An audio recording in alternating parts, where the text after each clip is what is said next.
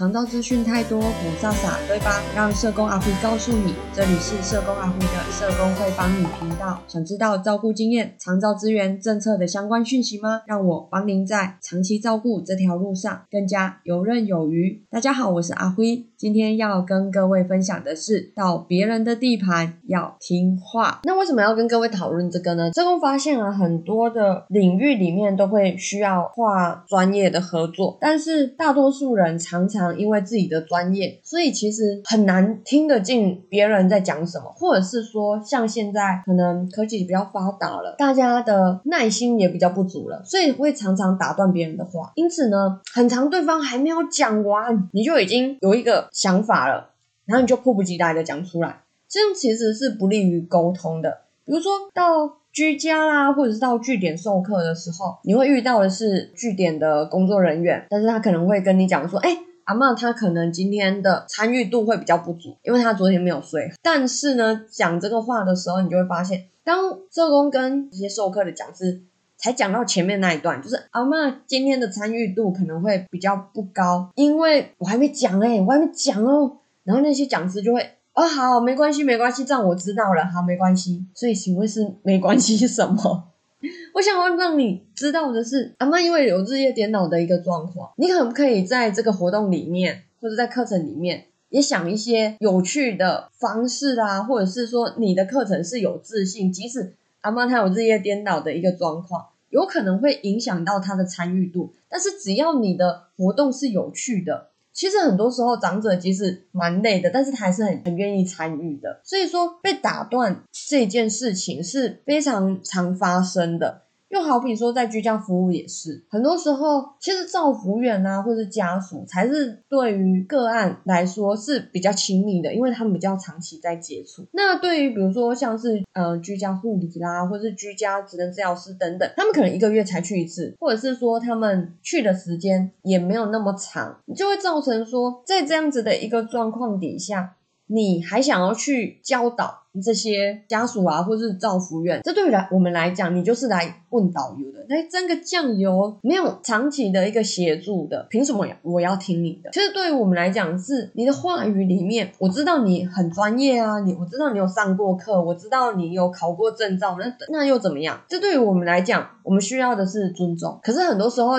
大家会站在自己的专业当中，你就很难去放下身段去听别人讲，会有这样子的一个状况。所以说，请一定。定要把对方的话给听完，好，这样是比较有利于沟通的。再来是，你不要认为自己一定比对方还要懂，这个是非常非常重要的。很多时候你可能第一次去，或者是说你其实去服务的时段或是时间也没有太久，而对方啊，他已经有自己的一个生活方式了，除非他有危及到他的生命安全，不然，请你不要自己擅自去调整。比如说在据点里面。如果真的要播健康操来做运动的话，社工都会设定在八十趴的速度，而社工和这个据点的长者会认为这个速度是刚刚好的，而且我们长期以来都这样。可是我们就遇到一个讲师，他第一次来，那他也是要播影片，我跟他讲说，哎。老师，我们的影片大概都是播百分之八十的。他这样回我说：“不用了，这样太快了。他们是失智症呢，应该要百分之五十。”然后我心里就想：“你不是才第一次来吗？你怎么可以那么确定失智症一定得用百分之五十的速度？你是出发前有卜卦吗？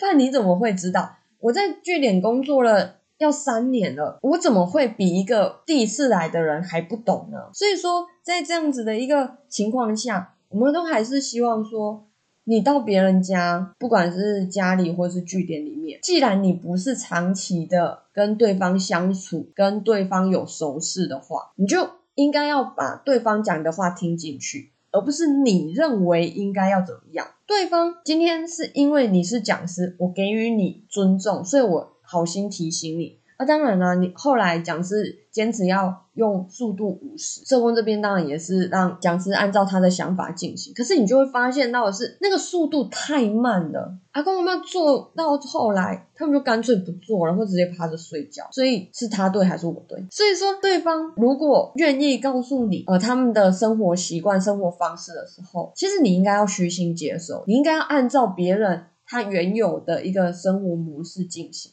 而不是按照你，因为你要记得，我们去啊，是要服务对方的。既然是服务对方，就以人为本的概念，就要是他认为。或是他习惯的方式进行，而不是我们自己认为。再是不要马上下定论。很多时候我们进去啊，人家家里或者是在据点，我们看到的只是冰山一角。可是很多时候你就会觉得说啊，这样子对个案不好啦，啊，这个家属这样子照顾不 OK 啦。可是你要知道，我们当下过去看到的一个状况，我们可能只看到十分钟啊、半个小时、一个小时不等。但是当下的一个状况。它会受到环境啊、情绪，或者是对你的信赖度而产生一些影响，所以它的表现就可能跟原本家属在照顾或者是据点在照顾的表现会不一样。例如啊，家属有时候会觉得他照顾压力很大，因为长者脾气不好之类的。可是你会发现，有的时候高专啊，或是嗯居都啊去访问的时候，哎，阿妈就好好的啊，到底为什么会难照顾？其实很简单，就是因为你是外人，长者对于外人啊，其实大家对于外人都是会比较客气的，所以他当然不会露出他的本性。可是当你走的时候，你就会发现，很多时候像我们家的个案，他的儿子在吃饭的时候，施政阿妈他是会走过去甩他儿子一巴掌，或是打他的。所以对于这个样子的一个照顾压力来讲，他其实是隐藏起来的。你很难去发现，所以你看到的任何一样东西，你都要保留你的态度，而不是直接下定论。比如说，很多预防疾病的讲师到据点来的时候，他上课带个半个小时，他可能就会觉得说，哦，你们这边的长者是不是活动度、运动量不够啊？或者是会觉得我们这边的长者比较不喜欢运动？那其实不是的，其实很多时候都是。我很不好意思跟他们说，是因为你们带的太长。很多的预防及延缓的讲师，他其实并不会带活动，其实他来据点就有点像来实习啦，像来练习一样，所以他的课程其实很无聊，造成阿公阿妈很想睡觉。就他的眼里看，他会觉得是长者的问题，就是他们活动量不足，所以他们有时候会怪社工说。啊，你平常要多给他们运动，我每天都有带他们运动啊。但是那些讲师，他们总是会认为错就是地线工作人员的错，会认为就是长者自己身体有状况，所以没办法运动。他们从来不认为说是自己活动带的不好。那其实活动带的好的讲师，你就会发现说，哎，阿公阿妈好像精神越来越好了，好像。活动度越来越高了，那其实就是因为老师会代课，所以他的这个活动的气氛就会带上来。像这样子的一个状况，我们还是需要自我检讨的。再来是，请要永远保持好奇。每一个人啊，他并不是永远都固定不变的，包括情绪啊，包括他对人的态度啊。比如说这个人阿妈个性很好，他不可能每天都个性很好吧？有时候可能会因为嗯想要吃什么东西，然后但是家人不给他买，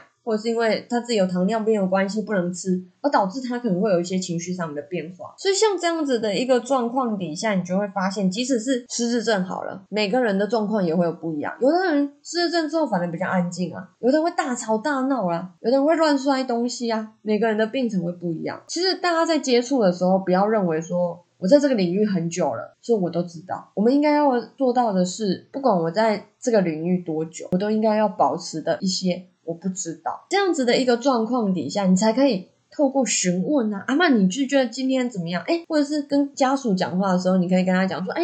那他最近怎么样，怎么之类的，多询问一点，你才有办法多获得一些资讯做判断，而不是你看到，你看到怎么样，那那个是你觉得实际上的状况。很多时候是跟你想象的是不一样的。最后一个要提醒大家的是，你可能不会再有下一次机会。如果你有我上述所讲到的。前面几个就是你很容易打断别人的话，很容易自以为是，就觉得自己很懂，然后马上下定论，哦，这个人就是怎么样怎么样的这些状况的话，你会发现你在服务上面会常常碰壁。嗯，比如说你要带活动，你好像有点带不起来。你到居家里面，哇，阿公阿妈可能不是很喜欢你，所以这样子的状况会造成你啊只会来一次，因为下次不可能再请你了。对方啊，就算再怎么样请不到居服人员，再怎么样请不到授课讲师。他们也会等，但是不管再怎么等，很抱歉，他们都不是在等你，因为他们宁愿等待也不愿意请你，就算你再有空。所以说，在服务上面呢，我们还是会希望各位要永远保持好奇心，再来是你要多做功课，而多做的功课不是哦要吃什么对长者比较好哦，那这个运动要做什么对长者比较好，不是这个的，你要做的是我要怎么样跟长者有良好的。互动，建立良好的关系，这个比起你的一些专业知识还要有效果，比起你的一些专业知识，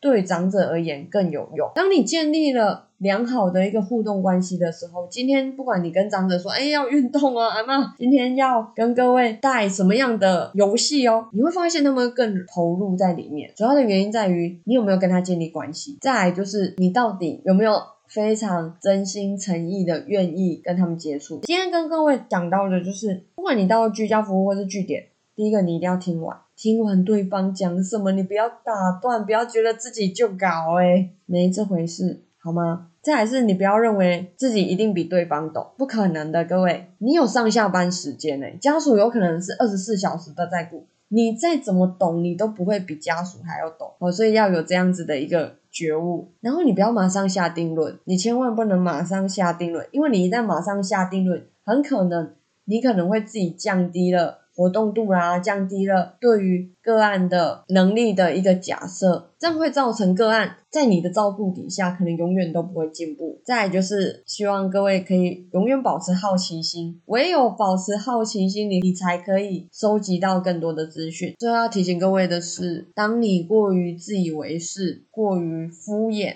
过于没有耐心听完对方讲话的时候，当对方觉得不受尊重的时候，他其实是有权利决定。你还能不能够再去服务的？所以你不要觉得自己很厉害，你再怎么厉害都比不过别人的一句“你下次不用来”。你既然下次不用去了，那你再怎么样厉害有用吗？因为你已经没有个案可以服务了。好，以上就是今天的社工会帮你题材有一点沉重，但是因为实在是太常犯了，所以社工在这边就想要录一集，就是提醒各位。就是在肠道领域里面，常常会有遇到这样子的一个状况。那如果大家有什么想听的主题啦，或是有什么疑问的话，都欢迎写信到我的信箱。今天的节目就到这边，谢谢各位，我们下次见，拜拜。